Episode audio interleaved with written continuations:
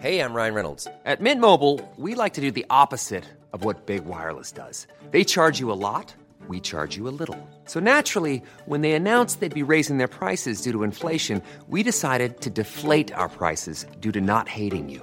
That's right. We're cutting the price of Mint Unlimited from $30 a month to just $15 a month. Give it a try at mintmobile.com slash switch. $45 upfront for three months plus taxes and fees. Promo rate for new customers for limited time. Unlimited more than 40 gigabytes per month. Slows. Full terms at mintmobile.com. Welcome to Reality Reno with Mitch and Mark, where we talk to some people that you'll definitely know a bit about and find out more about what goes on in their life and how they've got to be who they are today. and a little touch of reno because everyone's had their own reno experience, good and bad. Whether it's a house or whether it's yourself, everyone's done some form of reno. They have. Mitchy, but before we get to this week's guest, we had an interesting week again. We had a week of fancy pants events. Starting off with, I went down on my own to the opening of the Melbourne Fern and Wine Festival, and it was so good to be back in Melbourne with the town abuzz. Food, wine, and fabulousness going off. Is it? It's like Melbourne's coming back. Absolutely. It's so good to see coming out of COVID and um, also down in Melbourne, nice and dry. Yeah, well, that was good because you landed back in Sydney on Friday to the wet weather we have here in Sydney. For those of you elsewhere in the country, it's still raining. And we went to the opening night of Phantom, da-da-da. Phantom of the Opera. It was absolutely amazing. And I've got to say, the whole thing was amazing. We got to meet Anthony Lloyd Webber, the creator of Phantom of the He the would be Andrew Lloyd Webber, not Anthony. So for those listening, it's Andrew Lloyd Webber. And just as a little heads up, Mitch stepped backwards right into Andrew Lloyd Webber's path, Sir Andrew Lloyd Webber, and almost knocked him to the ground. Yeah, it was like before it even started, we nearly had a disaster. so that's how I got to meet him. That's how you got to meet him. However, we did have another really interesting meeting at the intermission. We were hanging around having a drink, and then this lovely couple came over and said hello. They'd seen us on the block. We said, Oh, are you enjoying the show? And they went, Yes, yes, our son's in the show. We thought, Oh, great. He's part of, you know, the cast somewhere. And they went, uh, Yeah, he's the Phantom. Joshua Robson, absolutely brilliant performance by Joshua, and of course also by um, Georgina Hopson, who was the female lead. Yes, she plays Christine. So meeting Joshua's parents, we were overwhelmed. It was like, Your son is the Phantom. Please, people, if you can get to Sydney and see this, he is a star. Georgina is a star. And the stage is a star, Mark. Seriously, I had to take a moment looking around while we're sitting on the fore, the foreshore of the, of the Sydney Harbour with the Opera House, the bridge, and the city skyline in the background. I thought this could be the most impressive thing to sit and watch in any city of the world, let alone, I think, one of the most beautiful cities you'll ever get to see. It was a, a the Phantom of the. Opera on the Harbour is a world standard event. If you can go, go. It's it's incredible. But at the end of it, um, Andrew Lloyd Webber, Sir Andrew Lloyd Not Webber, Anthony. he um, we got invited to an after party which was on the rooftop um, and he was doing he was doing his dj which is a sort of um, a mashup Oh, of, Phantom uh, of phantom tracks it was so cool until the heavens opened and everybody started getting drenched and Yeah. we thought what the heck we're already wet let's just dance and, and make the most of this incredible they had a great they had a great little break of no rain. The whole performance was completely free of rain. So maybe the Phantom was holding off for a little bit. but then we got to have another absolutely wonderful night out on Saturday night Um, People are going to think all we do is go out. We don't, honestly. we did have a big week of it. You may know a guest that we had on our one of our early episodes, Jules Robson, uh, married to Jules Cam- Robinson. Robinson, You said Robson. Sorry, Joshua. Joshua Robson. Jules married Robinson. to Cam Merchant, um, who you will know from MAFS, Married at First Sight, back in the days when it was a little little less hostile. Not like it is now. Oh my god. But we celebrated Jules' 40th birthday at the Ivy Penthouse, and it was a big night. It was, it was a very big night. Const- and uh, Jason and Terry, Jason, builder from the block, and his wife Terry came up. We did have a big night. Sunday was very slow. So fortunately, we had a rest. But Mitchy, before we move on to talking to our guests, I do want to just comment. People would have seen last last night. So this we're recording this Tuesday. Last night was the Oscars, and Oh Will Smith. my goodness. That with um, Will Smith. What's your take on that? Um, my take on on it is that he smacked a guy in the face who was not expecting it. So my view is, um, what's his name? The guy who's who Chris Rock. Chris Rock uh, said something inappropriate in part of the joke thing, as they do in the Oscars. Um, but then Will Smith took it upon himself to smack him in the face and then justify it when he took, did his um, winning Oscars speech. Yeah. Um, justify it. And I'm sorry, it was basically, it was, uh, it could have been a hit from behind. Uh, Chris Rock never saw it coming. Yeah. And I, I'm sorry, I just can't. Well, we've been calling those things now coward hits. So It was a coward punch. it, it's Coward slap. We've taught our kids. I think we were taught two wrongs do not make a right. And whilst you are offended, if it is offen- offensive, you can certainly challenge that, but it doesn't justify violence. It doesn't give you the right to walk up on stage and assault somebody. It's it's never a way to deal with conflict. And I think to see that on TV from Yeah. somebody who is in a privileged position in in Hollywood is is appalling. and then it's and then try and justify it. So uh, I think it's a watch this space and see what happens from that. I Oh. I think it's got to be really called out I was time. completely shocked by the reaction. But now to positive things. Our guest this week knows a thing or two or dozen about the real estate market. She knows so much about it, and we've had good fortune to have worked with her a little bit, a few times. She has so much knowledge about what's going on in the market, but she does a role that when I first heard what this role was, a buyer's advocate role, I went, oh, we've never used a buyer's advocate. I didn't really understand it. Well, uh, so we'll hear more about it and exactly what the role is. But from my understanding, it's someone who sits between the real estate agent and the prospective purchaser, mm-hmm. and helps and, and actually helps the purchaser find the home. So it takes a lot of the guesswork out and a lot of the running around out. I think. and maybe save some money along the way. I'm really interested to talk to this this person because the budget is just coming out. We're seeing changes potentially to interest rates, impacts on people's ability to borrow money. Um, maybe the budget, I think, has got some incentives for first home buyers. But on the other side of that, what about people who are a bit older who may not have bought a home yet and they want to get into the market? I think it'd be really interesting to get her take on how do you buy in the current market. Our guest today is Nicole Jacobs, who you will have seen on the block. She is the petite uh, brunette dynamo, Beautifully dressed. always immaculately dressed. Yeah, I love her style. But Nicole is the person that you see at all the block auctions and bidding on different properties for prospective buyers. Yes, and she helped us out in our block in 2021. Yes, she led us towards buyers. Well, she led us towards a four bedroom home, but we'll talk to her about that in a moment. Yeah, that's another story. Anyway, without any further ado, um, welcome to Nicole Jacobs.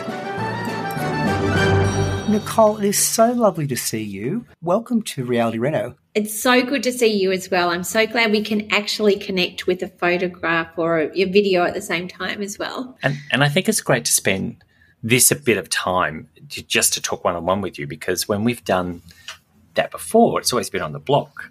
And so there's been so much happening, and you come in as a buyer's advocate and you provide some feedback and advice. And, you know, we do the buyer's night, but you don't really get to spend some time to really have a chat and find out some more about you. Before we even do all that, I want to I want to find out from Nicole because I've got an idea what a buyer's advocate is, but I don't want to tell you because I might be totally wrong.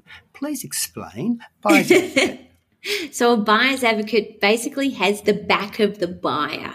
So, we represent the buyer professionally and we if we're searching for, we, we listen to their brief, we search for that property, and then we do all the due diligence surrounding the property before they buy it and make a decision. And then we're there to help them buy it. So we might be there bidding on the day, like at the block, uh, negotiating prior, negotiating afterwards, or it could be a boardroom auction. Whatever the mode of selling is, we have our clients back and we represent them when they buy. So we have no no we don't want to look after the vendor anymore the selling you know person selling. We just look after the buyer. So why would someone go to a buyer's advocate and not just go straight to a real estate agent and buy a property direct? it's an amazingly good question and a simple one though because if you have a look at the statistics 99% of people will sell their home through an agent but 1% will actually buy through a buyer's advocate. We know that the market is increasing because they're becoming more and more uh, educated as to needing somebody that can have great access to properties that are off market, pre market, or on market. And one of the biggest things is making sure that someone buys the right property. So a lot of people get very, I guess, tainted with the market and with agents. They become quite uh, agitated and they can make decisions that are based on emotion rather than making decisions that are based on fact, as well as really looking at does this home really suit us? And if they're thinking of buying it just because it fits in their price range, six months down the track, 12 months down the track, very likely they're going to look around and say, this is the wrong home. We should never have bought it. So the simple fact of why you would engage someone is because of their expertise and knowledge of the market. They can delve down into the market and find out what's actually happening in that patch that they're buying in. Because it's all very well to look at a bigger market and we can look at clearance rates and what have you. But at the end of the day, the clearance rates usually give you an overall look across that state. But you might be looking in a suburb that has a clearance rate of 49%. Well, knowing that is critical because then when you go in to negotiate with the agent, you know, you know what? Half the properties here actually don't sell. So you priced it too high. So, Nicole, I'm interested because the buyer's advocate role, to me, the block kind of introduced that to the broader population of Australia because I'd never really heard about buyer's advocates. And when I first saw the, the advocates involved, I was like, oh, that's only for, you know, that's for rich people. It's not for the general punter. But listening to you, is it fair to say that a buyer's advocate brings a whole lot of information and knowledge to somebody buying because people don't buy houses a lot.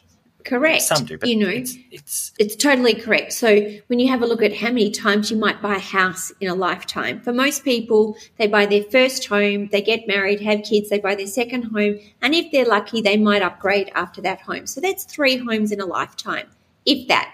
I mean, some Hmm. people grew up in the same home and they've never moved since. So Yeah. you very rarely have people that are in that market constantly dealing with agents, constantly understanding the market and the changes and the nuances. So if you are not in the market like we are, then you are very likely to make an emotional decision or make the wrong decision based on just a budget. We, we've got clients that are first home buyers all the way through to $30 million. So well, there are always going to be options for buyers out there. And just because you're maybe a CEO of a company and you negotiate every day doesn't mean when it comes to your family home that you're going to be non emotional. Because all of a sudden, the kids decide which bedroom they want. Um, you know, your husband decides he loves the cabana, and all of a sudden you're faced with, oh my gosh, the whole family wants this, and you could end up overpaying because everybody wants it. So Yep. just uh, being able to engage someone who's a professional who does it every day. And the insights we have from the selling agents are quite amazing. So, having been in the industry for so long, the relationships I've built up with selling agents is critical for our clients because it means I hear about properties before anybody else and it means I get to get through them, which means we get our due diligence done before anyone else, which means that if we want to move forward on it, we can often block out any competition so you can work faster. I guess when you were saying very fast. the number of houses people might buy, and I suddenly thought, well, you're buying houses every day.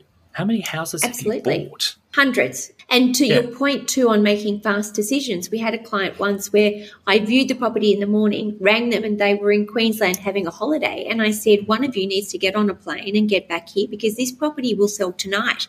And they're like, really? And I'm like, yes. So then I was able to ask the agent to wait for the decision, got the, the client on a plane. They got to see the property at six at night. It was pouring rain. I mean, their plane was held up. It was just one of those days.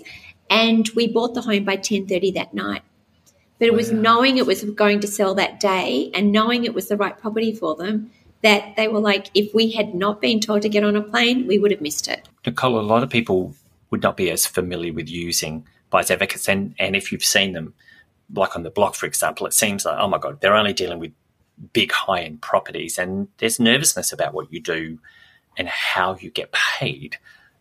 Can people talk to, I mean, they can obviously call and talk to an agent, I guess, a buyer's advocate to find out what they do? Because Mark, one time Absolutely. I had a buyer's advocate approach us, a guy who worked in a building that I that I shared in the city in Sydney, and he spoke to me about being a buyer's advocate, and I got nervous and didn't want to talk to him because I thought this is just going to add a cost, um, and it'll costing me more to buy a property I would have found on my own.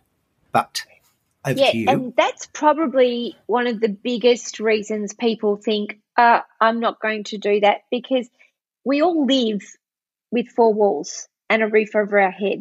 We all think that we know what we're doing when it comes to buying property. You can touch it, feel it, walk around it, and you feel quite comfortable. But the problem a lot of people have is that they don't do their list and work out what they actually want and why. They buy a property based on a budget and they don't understand if they're going over or under. And oh, later in hindsight, that was actually good buying uh, because they're not knowledgeable. So we aim as advocates, and I know that my team does anyway, is to arm our clients with as much information as possible to make a really sound, educated decision. Our job is not to push them to buy something, it's to present and to give them every bit of information they need. Just like you pay a selling agent to sell your home, you pay a buyer's advocate to look after you. So there are obviously a lot of different ways you can pay a buyer's advocate. You would think also, I mean, this is a question my kids asked me way back when they understood about how I earned my money and would say, but mum, if it's on a commission basis and you're spending a client's money, surely you just spend as much as possible to get the best commission. Well, some people might, but the way I see it is that if you actually look at the commission and the, the rate that somebody might pay, the, the rate for me might be an extra hundred dollars, but for my client, it's thousand dollars. So really, am I going to push my client for an extra ten thousand dollars to get it, and I'm really only making a hundred? You know what? For me, and I know this sounds crazy, it's not a major concern. My business is a referral business, so people refer clients to me. I don't go out and cold call. Nicole, do you think that the uh, a person buying through a buyer's advocate, um, even though they're paying a commission, are they could they expect to pay the same total amount anyway? they should be able to. So Yeah. we should save our clients money by the fact that Yeah. we are able to tell them where we think it sits. Is it too high? We have that full discussion. And our clients also can pay a set fee. So they know we're not pushing them into another bracket just to get a fee. It's hmm. set so they know that's exactly what I need to put aside. Now also think of investors. Investors hmm. need to speak to their accountants because nine times out of 10, our fee is actually something they can use in their tax deductions. Yeah. So it makes perfect sense. But if it's also your home for the next 20 or 30 years, what is spending a small amount, Yeah. paying a professional to secure that asset because it is your asset? It's for some people, it's the biggest asset they will ever hold. and so true. being able to get a professional that can help you buy that asset and buy really well because it's very important to understand we make our money when we buy. I'm so glad you said that. And somebody said in the early days to us, and I didn't understand, but I do now. For us, we make our money when we buy. It's Absolutely. You know, it's interesting to talk about the commission, and you don't push because that that's not your. I- I know from Mm. working with you, that's not your drive. You're passionate about property. absolutely love it. passionate. And I know that 10,000 for my clients might be, uh, it might be a new bathroom. Yes. Uh, 50,000 might be their blinds, their window finishings. A 100,000 is two school fees to private school. For me, it's just not a driver because it's about right property and matching the people with their properties. I love it. I, I get anxiety when I see an open for inspection board and think, I have to get in it. I have to see what that house looks like. Um, because for me, I live and breathe it. Uh, and I think that if you're choosing an advocate, you need someone that is across everything, that isn't afraid to ask questions if they don't understand something. I am still learning. Every time I have a client where there's something in a contract that I haven't seen before, and you would think I've seen everything, you learn that little bit more. We're talking about buying. A big thing on everyone's minds now is because we've been through this whole crazy price hike through COVID. Where do you think the market is now, and and where's it heading? I'd love a crystal ball for the second part Yeah. of the question. Where is it heading? At the moment, I think if we have a look at both Sydney and Melbourne, the two markets that I play in the most, uh, there's definitely been a correction. I think the fear of missing out has finally left us. So buyers at the moment have said enough is enough. We're not feeling like we're about to miss out because that's what drives the market. When you fear that you're going to miss out, you jump on anything. When there's low stock levels, it means that you've got less to choose from. And the vendors or the, the sellers, as we call them, are very much it's their market. They can almost write what they'd like. Mm. But when we have a look at the market now, as with most markets, A grade properties are still selling well, mm-hmm. B and C grade properties. So think of properties that maybe are on a main road, they are completely unrenovated, which to you guys is fantastic, but to some hmm. people that's scary. Their floor plan is compromised. Those properties, if they're not priced correctly and if the vendor's expectations are not in line with the market, they're sitting on the market. So those properties I think are very much going to, unless they're priced correctly, sit on the market for a while, which again means that buyers have choice. And hmm. with choice comes longer times to make decisions. So Yes. I, I think from the selling point of view, the selling agents are going to have to think do we go private sale with this property? Do we sell this property? They need to understand the best way to sell those properties for their clients. But as a buyer's advocate, now instead of rushing to make an offer prior to auction, for instance, we're looking at the whole market that this property is in, and then we're mm. looking at the competition and everything that surrounds this property and saying, you know what? We're going to wait for auction because we believe we're going to get it for you for a better price at auction because we don't think they've got as many people as they say that are interested in this property. And It's a real psychological game, isn't it? it is. And then when you get to the auction, you need to make sure it's not always the person with the deepest pockets. It's the person that looks like they do, the person that is fast on their bids, the person that has that confidence. But all of that comes from knowing what price you should be going to. Is it the right property? Have I done my due diligence? So you go into this auction knowing everything about this property that you can. And that gives you confidence when you bid. And if you've got that, it's very scary to bid against. So it's kind of all a game. I mean, not in a bad. I don't mean mm. game in a bad way. It is a game, and now I'm listening to you. So the service and, and the role that you play, and I sound like it's an advert for that role, but it's not because I'm curious about it. You know, Bring it on. it sounds like an advert for it, but I'm curious about it because we've never really sat and spoken to you about it. We just on the block go, oh, buyers advocates, they bring people to buy our property. Um, but what you're doing is saying, here's a whole lot of information and knowledge that I've gathered over many, many, many years in this marketplace, and I'm bringing it to you for X amount of dollars, which is the commission. Which is, is cheap because what you're buying is 20 years worth of experience and knowledge of a market. And you can't Absolutely. gain that yourself if you're only ever buying one or two properties in your lifetime. You won't have the knowledge that Nicole Jacobs has, for example. when you put a lot of things into context, advocates are worth their weight in gold. A good one, that is. But it's like a Yes. good selling agent. If you don't have a good selling agent on the other end as well, this is the problem, you know. So you need to interview. You need to make sure you're comparing apples with apples. And don't be afraid to ask them tricky questions because they're going to represent you. And you need to know they're very good at what they do. Nicole, one thing you touched on was um, in looking for the right property, things that can go against a property can be position, main road, noise, adjoining buildings, or whatever. But but you mentioned floor plan, and when you said floor plan, it triggered my memory because I remember when we were building the last blockhouse, you said to us it has to be four bedrooms, and you and I were looking at the plan with Mark, Yes. and we both pretty much put our finger down on this massive walk-in wardrobe at the same time and said, "That's it. I see it." Yes, absolutely. I was And- in lag. I was just went, oh, oh, now I see it. I was Yeah, in I just Yes, looked at you. we both we both But realised you that's know, it. because you listened and you were keen to meet the market. So if you're renovating to sell, and let's face it, the block, while it's a journey of the couples doing the renovation, it's also an understanding that if you want to be successful on auction day, you understand the market that you're playing in. So if hmm. you're going to just do something to your taste and that's not the market, well, guess what? Come auction day, you're probably going to have less people wanting to buy your property. But if you're smart and you understand the market and in that court and in that area, it's a family market.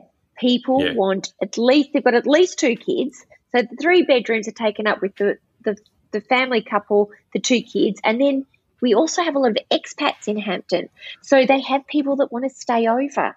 And so mm-hmm. you need the fourth bedroom, which then becomes a study if it's needed, or in your case, as you had another study area as well. But it just meant that it was more saleable. And when it's more mm. saleable, you get more competition on auction day and then you do well. And dare I say, Nicole, maybe we listened, or, or you know what, maybe we were open to listening and looking and thinking about the market. We listened to you. We probably didn't listen to the judges. But, and but, there was a good reason for but that. Mark, no, but I think that we made a decision. We made a decision that we'd done a style before, which was mid-century Hollywood Regency, so quite luxe, which suited St Kilda. This home, Yeah. this home in the Hamptons, we just felt it was a family with a few kids, um, Bayside suburb. So it had to not only suit the family, but also had to look like it was part of that part of that market. And we made a decision earlier on that if we worked our butts off and did did the hours, we could get by without without having the room wins because we felt that we had to be building a home as opposed to a room by room situation. And look, as it turned out for us, it did pay off. Um, it yeah, made we it lucky. it made it tougher. Like um, we didn't we didn't plan we didn't plan on winning. We just planned on building the right house. Yes. And I think that many lose focus. And I know that you need money to be able to put things into bedrooms when you're doing the block. But if you play for the end game, I think then you have a cohesive home. And if you know what you're doing from the start, which you said, yes, Hamptons, and I think that's why it resonated so well with the market, is that you tick the, the bedrooms, the bathrooms, uh, the off street parking, and that connection with the front and back. So it had beautiful street appeal, which is really important. So many people don't understand that before you even go through a home, you drive past because you want to see what it looks like from the outside. Now, if it doesn't appeal to you, you're less likely to actually even go to it, even if online it looks good. So, street appeal is really important, and it just fitted into Hampton. It was very Hampton. So, I think that um, you know those those things, having the end game and being able to do it so it's actually quite neutral but stylish. So that's a real balance, isn't it? Style, beautiful fittings and fixtures, but being and not being bland. So Yeah. So being so beautiful that anyone can see themselves living in there is a real talent. So well done. Thank Must have been interesting for you, Nicole, because you had a connection with Hampton, as many of our listeners wouldn't know. You actually lived in that street. Um, you, your home, Vito and Tanya's um, mid-century uh, home, was your home. It A few things there. You sold your home to be part of the block. You had fully renovated, made it beautiful. They pretty much cut it in half and smashed it down almost, apart from the facade, and left, and then handed it over to Vito and Tanya to rebuild. That must have been tough. Look, I, the way we looked at it was that we we had a budget when we renovated Eight Bronte Court, and that budget we we used Julian Brenchley as well as our architect because I really love his ability. He listens. He sat down with Zach and I, and we really planned a beautiful home. But we didn't have the budget to do all the amazing things that we wanted to do with that home. And when we were approached, we had a look at what we'd been able to achieve. And not many people would know that uh, being designed by Neil Clerehan, we wanted to make sure that, you know, everything's always for sale. We wanted to make sure, though, that whoever bought it next was not going to knock it over. So for us, we knew that Channel 9 were not going to knock it over, which is really important.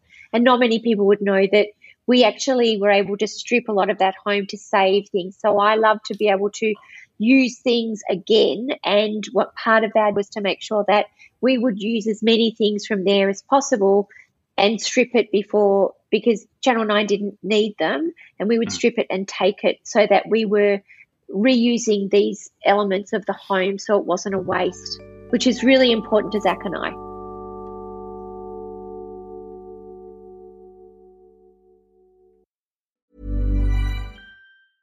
I'm Sandra, and I'm just the professional your small business was looking for. But you didn't hire me because you didn't use LinkedIn jobs. LinkedIn has professionals you can't find anywhere else, including those who aren't actively looking for a new job but might be open to the perfect role, like me. In a given month, over 70% of LinkedIn users don't visit other leading job sites. So if you're not looking on LinkedIn, you'll miss out on great candidates like Sandra. Start hiring professionals like a professional. Post your free job on linkedin.com/people today.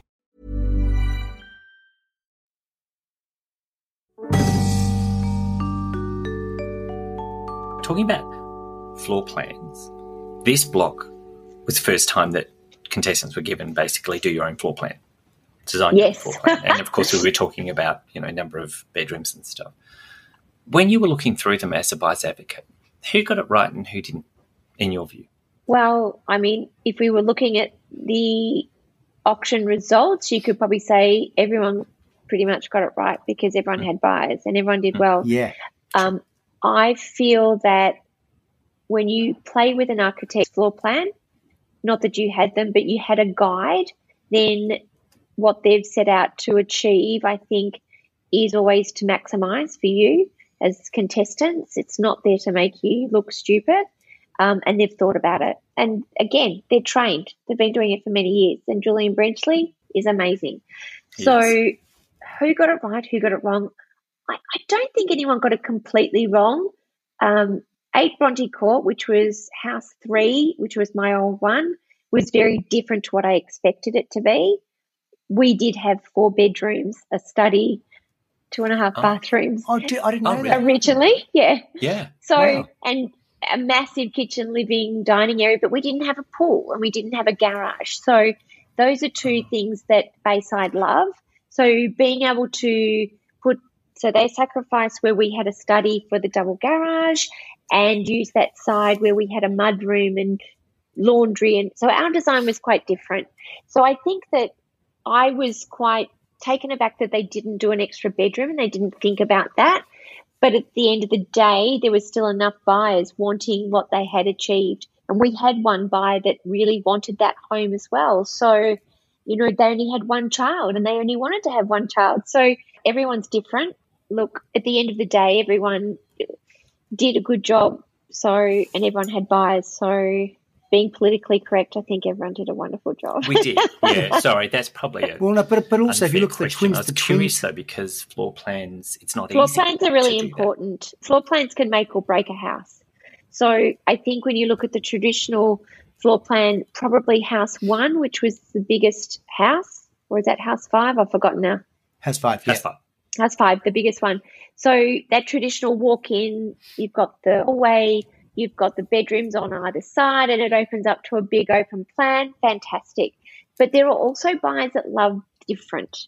You know, they do love to be able to walk in and see the back. And I mean, you didn't have a traditional floor plan in that respect. Um, Tanya and Vito didn't have a traditional floor plan from that respect, and neither did the boys at the end. Um, I probably would have done something a bit different for them, but you know, that's me being quite picky. But I could see where I would have been able to give it a hallway, for instance, and make their dining room bigger. Or those little bits of adjustments, I would have probably, if I was their agent, I probably would have advised that. But it's funny with the with um, Josh and Luke, the twins. You know, the most talk was about the fact of them flipping the garage, and and, and there was Yes. talk about them getting it wrong. Um, Mm. but they they took away the second highest prize on the block. So how wrong were they? Yeah, well, there you go. Exactly right. You never know, do you? And they resonate with different people. I mean, that was very Yeah. modern looking compared to, Yes. say, yours and across the road. Uh, and in stark contrast to next door, although they both had amazing uh, roof lines, but very different. And the clients we represented on that one had seen it from the outside and just loved it. And they loved the position and they were, it, that was it. They didn't want to consider anything else. So, Yeah. it, it's quite amazing when you actually take real buyers through who likes what and Yeah. for different reasons. It's really Mm. interesting, isn't it? Because I we spoke to the twins here on Reality Reno, and I said to them, in my view, I think if they had not swapped the bedrooms, if they'd retained the double garage, their position Um, so if they hadn't done the swap and if they had made the Jack and Jill bathroom a different orientation and not used all that space, they, they would have been in prime position to win. They, they were the So ones to I beat. think the other thing too is auction order, and we forget that auction Oh, order is really absolutely. important because if you've got a buyer there that's happy to get any of them, and we had a buyer that had three that they were happy with, if they get the first one, they're out for the rest of it, Yeah. and they're no longer competing. So order is really important on the block because not many houses go to auction with four competitors on the same day mm. within Yeah. half an mm. hour of each other. So it's an incredible task as contestants to mm. actually go up against competition, not only on auction day, but every day you're there Yeah. for 12 weeks, you've got your competition right by your side. So But it's also- hats off to anybody doing the block. But also, um, it's interesting that um, you can take the position of the houses were best in order of from first to fifth. But realistically, that means that you're saying that the buyer, um, the buyer knew which house was best. And quite frankly, as far as I've always seen the block, the house that wins wins the block or wins the most money is the house that somebody wanted more than the other houses. And it doesn't mean that that person is buying the best house. It just means it's the house that was best for them. Yeah. So it doesn't have any reflection on whether the house was right or wrong. So it's all about it's the buyers. what's right for them. the But buyer- think about so if you look at it, and we can only see this in retrospect because then we find out more about each buyer. If your your property was bought by the underbidder, there wouldn't have been competition on the next uh, on number four. Yes. So it's it's it very much is determined Depends. by the depth of buyers that want that property on the day. in the order. Were you surprised by order. the auction order that, like, Ronnie and Georgia had the power to decide it? They could have gone anywhere. Did it surprise you the order they went? I thought they would go first or second. Um, I I did think that maybe number five would go first because it's the biggest. That it would set the standard for everything else, and then they might come after that. I think Ronnie and Georgia did the most beautiful home. Unfortunately, I think being on a corner, it was potentially held back by that. Yeah. Hmm. But I think the buyer of theirs got a very good, very Got good um, property. Yes. Yeah. They, they did a bargain. But Sometimes- moving along, the block is going to Gisborne, going mm-hmm. country, 10 Yeehaw. hectare lots. what do you think? That's amazing. What What, do you think we going It's do? huge, Sorry? huge. What do you think we can? Nicole knows Melbourne. What do you think is going to happen? What are the what are Well, what I the think you can like? you can expect. Uh, well, on ten acres, you can expect tractors. I'm sure. right on mowers. think about the seen Mitch on one of those. landscaping. Yeah. Um, Wow. look, I think it's going to be an incredible series because we're going to be taking, you know, um, contestants that will be on majorly big blocks with homes that will reflect that. And they'll be making decisions are they actually renovating it for a homeowner or are they renovating it for someone for a lifestyle property for the weekend? Uh, maybe because it's not that far out of Melbourne, it's not really a weekender um, because most people would like to go a little longer or a little further away. But Gisborne is a beautiful, beautiful part of the country. And so I think that it will just be a really refreshing change uh, for contestants for the show to showcase some amazing homes that have been, again, repurposed, put on the land, and then they'll do the renovation. So I think I'm very excited about it. Oh, us too. I can't, I can't wait to watch it this season, which will be your first time in Three in, years. A long in three in Yeah. three years. Yeah, that we haven't been down there. You know, moving away from block, but it's interesting because of renovations. We are in a country obsessed by property, Mm. completely obsessed, and and this show goes around the world. You know, I know we've been contacted by people from the Netherlands, South Africa, Finland. It's crazy. People around the world watch the block. Why do you think we're so obsessed by property? What what drives that for Australians? Have you Well, learned I- that?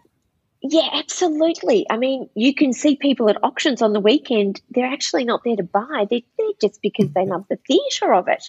They're there because they love the voyeurism of walking through someone else's home.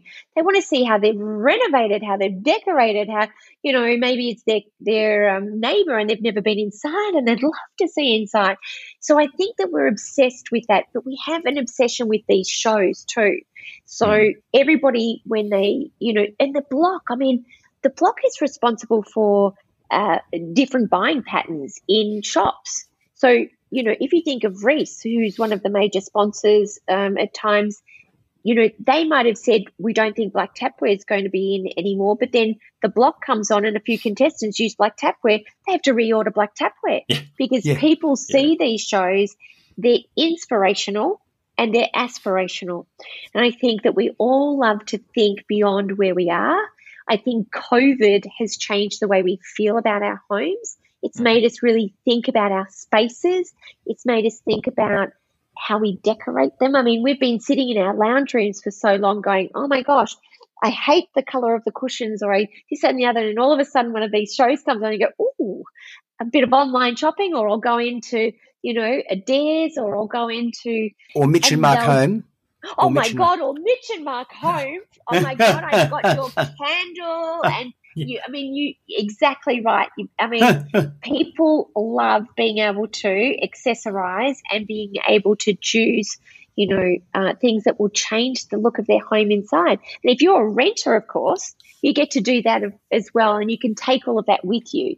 So I think we've been obsessed with our own sort of, you know, uh, castle, if you like, in Australia, but you know, with the internet, with the access to these beautiful shows, architectural shows, all those sorts of things, people really do love sitting back and watching it because then they can be inspired to do the work themselves or you know the aspiration to be a contestant for instance like who would who would ever want to be a contestant on a show like that? And speaking of renovation you've yes. renovated and you yes. buy properties for people. So you've seen people renovating to sell. Yeah. What are your tips and hints in terms of renovating? If somebody is looking to renovate, you know, and they've got a certain budget, have you got based on your experience where should they spend that money you know you've talked about street curb appeal which mm. mitch you've talked about in and we wrote an article reality reno in papers about actually the rooms that sell houses are not kitchens and bathrooms it's the front yard it's the street mm. appeal but what are your tips for people listening? So if you're renovating and you're going to sell, you're renovating for profit. And I think that's a really important thing to remember. So knowing your market, again, as we discussed before, as to what's going to appeal will allow you then to work out where you're going to spend your budget. And budget is the key. So work out where you're going to spend it. If you budget and budget again and have a contingency, it's very important. So where would you spend the money? Well, to very at the very start, you need to make sure that whatever you've bought and you're going to sell has a good floor plan because you don't want to be doing too many big construction changes. So if you buy a home that's got a, a, relatively good floor plan, then that will allow you to do cosmetic renos. So painting is important. And I would say that for every dollar you spend on that home to sell, then you should be getting two back minimum. So Painting's wow, yeah. one of them. Nobody wants to paint. So yeah. if you can paint a home freshly, then fantastic. Um, even on the outside. So that street appeal with a freshly painted home, people know, thank goodness, one thing I don't have to do is paint. You're talking to a couple of you talk you're talking to a couple of block painters here. Believe me, yes. the last thing we want to do is freaking Correct. paint. yes, yes, and it's the one thing you must do if you're a block contestant. So when we have a look at other key areas obviously the kitchen, the, the laundry, and the bathrooms for storage, but be smart. So if the cabinetry is okay, just replace the, the bench top so that it looks fresh yes. and light. So that's something that could be an easy fix and also an inexpensive fix, which is important.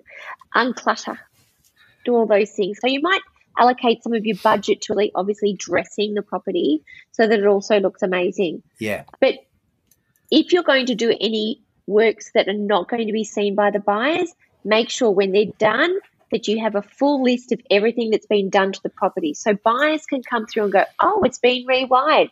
Fantastic. Oh, it's had the plumbing fixed or it's had whatever it is. So the, the buyers who can't see this, unless it's had a building and pest inspection where they'll go, the wiring's fantastic, they know what you put into it. So they can feel very comfortable that the property's had a good renovation. That's a really good idea. I hadn't thought about that. Listing the things you can't see that have been done. So, Nicole, for you, your story, you've been real estate your whole life. yes, I'm only 22. We'll buy that. Uh, look, I've I've had quite a career. I mean, I I'm actually um, a teacher by trade. Uh, like wow. a, my un, my undergrad secondary teaching, uh, PZ and science. Yes. oh, really? And then I, hmm, and then went and did a marketing degree, uh, which is where I met my husband Zach. Uh, and after my marketing degree, so I worked in the pharmaceutical industry. I went into property. So after I went into property, I just knew it was what I loved. So I knew I loved people and I loved property. So the next decision was, well, how do I do it? And that is to become an agent's rep. And then me being me, I decided I really wanted to be as educated and as uh, qualified as possible. So I went and did my license, which meant that I could run my own business if I wanted to. Uh, but it also meant that I was able to say to somebody, I've done this full course. I know what I'm talking about and I know you know, all the laws that are associated with buying and selling properties and just felt very confident that that was where I was going to be. It's actually very, very Gen Y of you to have had um, three completely uh, fully educated different um, career paths. You're yeah. ahead, of, ahead of your time. Well, I think that, you know, we all change. And if you don't like what you're doing, life's too short, you move on. So it's really important that you listen to yourself. And if you want something, my big belief is you go out and you get it. You do not wait for someone else to come to you and say, Hey, what about this? Because life will pass you by and all of a mm. sudden you're stuck in a desk job or you're stuck in something that you just don't like. And I am a huge believer that if you put it out to the universe, then it will come back and, you know, you'll actually be able to achieve it. And you make your own luck. You go out and you create your own luck. You absolutely do. And I think you do that by just manifesting. You know, I'm a big manifester. I'm a big storyboard person. I love putting things on a storyboard for the year. I love to have one for work and I have one for family and home so that I can really think about what it is that I want to achieve. And that allows me then just to relax and go, I'm on my path. Um, Nicole, I've got um, we, have spent so much time, which we value so much because we love talking to you. Um, I guess a couple of quick things. The, we're recording this today. It's Tuesday. This will be going out tomorrow. But tonight there's the budget, and there's talk about um, how do we support first home buyers getting into um, the market. What do you think the budget's going to deliver for first home buyers? Anything? I'm hoping they will because yep. first home buyers are finding it more and more difficult. We've seen the resurgence of investors coming back into the market. And so they really are competing against the poor first home buyers. I think first home buyers also, though, need to do something for themselves, and that is to think about that they can buy, but they may not be able to buy exactly what they want first home. Mm-hmm. So buy something really good, and you could even rent first. So you buy yes. it and you put tenants in it, and then you can go and live in your yuppie suburb where you want to eat your, you know, smashed egg, uh, you know, smashed avocado and egg be prepared to do some work to it. It's not obviously going to be amazing. Be prepared to start small and grow. It's getting yes. into the market that's important. Maybe you do it with a friend. Make sure it's contractually been all put together for you, though. But mm-hmm. make sure that you also explore every government uh, ability to help you with that. There are lots of different schemes out there. Make sure that you know exactly what they are. Speak to your mm-hmm. broker.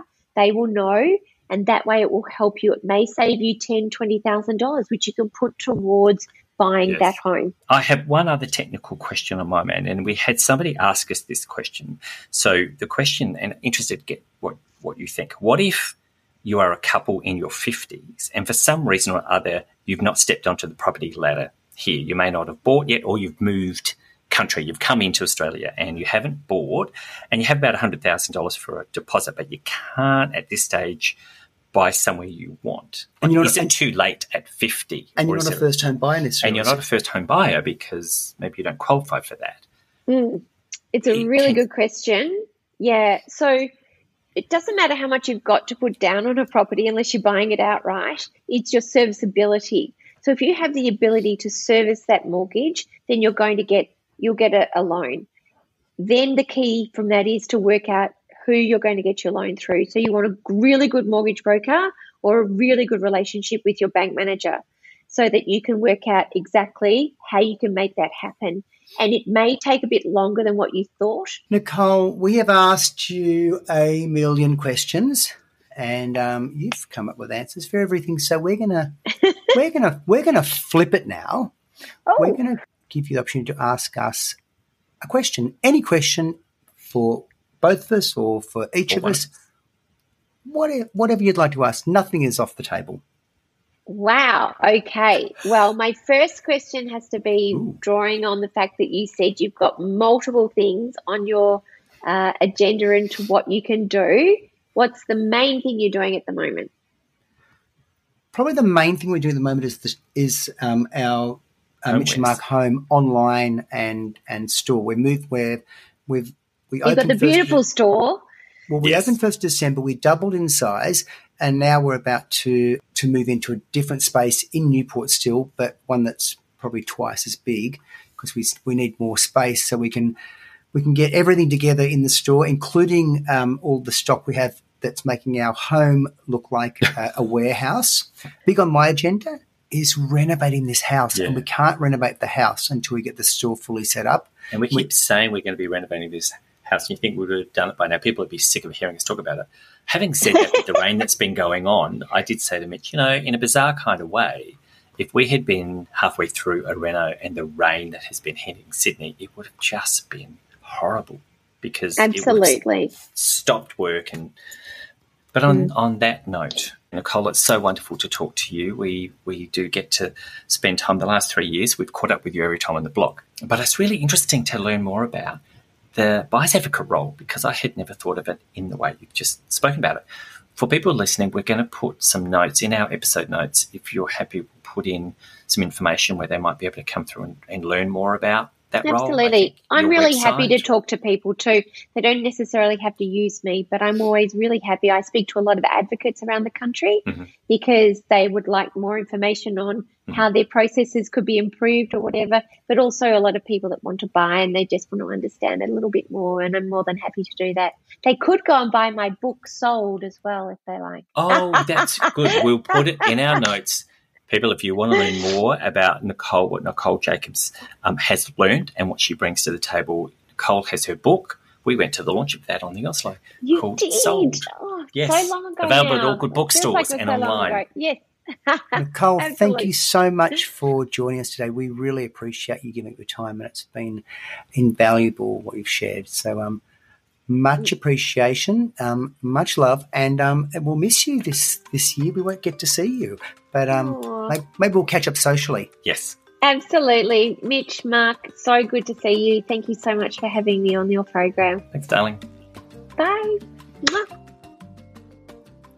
Well, Marky, um, that was amazing to chat with Nicole as always, but I've never delved into the buyer's advocate role, and I think it makes sense. I think when we're buying a house for whatever it is today, over over a million into millions, if you're investing that much money, it kind of makes sense. I think it does. I've always been a person who's been very skeptical about that. Me and I think asking the question, of well, where do they make their money? But Nicole makes sense in that commission for them is not going to make that much difference. You know, they're not going to settle for too high price. They want to look after their client. Um, having said that, the way that she said, you get all this information, you know, you have a team. She was talking about it's important to have a good team. We've always said that a good team, a team of builders or a team of whatever, but to have a good broker, uh, a buyer's advocate can be part of that. And they seem to bring all this information to one place. So it sounds like you can benefit from it. Well, Marky, when you think about it this way, you're like all the things we do, you engage professionals to, to do the job for you. Yet when we're making the biggest financial decision of our lives, we trust the person who's uh, representing the seller Yeah. to be the person we buy off, Yeah, and rather than having someone to represent us. It- not that we are advocating that you should have an, a buyer's advocate. no, people need to make their decision. I love the way that Nicole said, interview everyone. Don't just Yeah. settle. Don't just think, oh, well, they're going to look after me. Interview them and don't be afraid to ask tough questions. And if you don't feel comfortable with it, move on to the next person. But um, what we're going to do, Mitch, is we'll have information in our episode notes and we'll probably pop it on social because we're advertise our podcast. And about Nicole's book. Nicole's book sold. There will be links to websites so that if you do want to learn a bit more about that service, Nicole's around. I'm sure there are other advocates, but we'll give Nicole's details so you can learn more.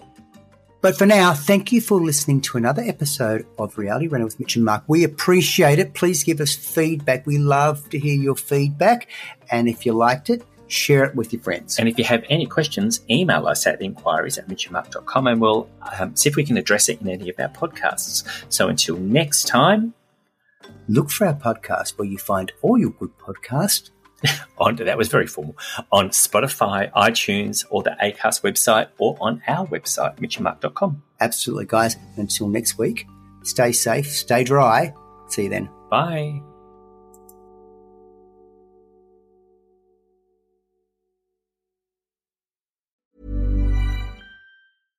Hey, it's Paige DeSorbo from Giggly Squad. High quality fashion without the price tag. Say hello to Quince. I'm snagging high-end essentials like cozy cashmere sweaters, sleek leather jackets, fine jewelry, and so much more. With Quince being 50 to 80% less than similar brands. And they partner with factories that prioritize safe, ethical, and responsible manufacturing. I love that. Luxury quality within reach. Go to quince.com slash style to get free shipping and 365 day returns on your next order. Quince.com slash style.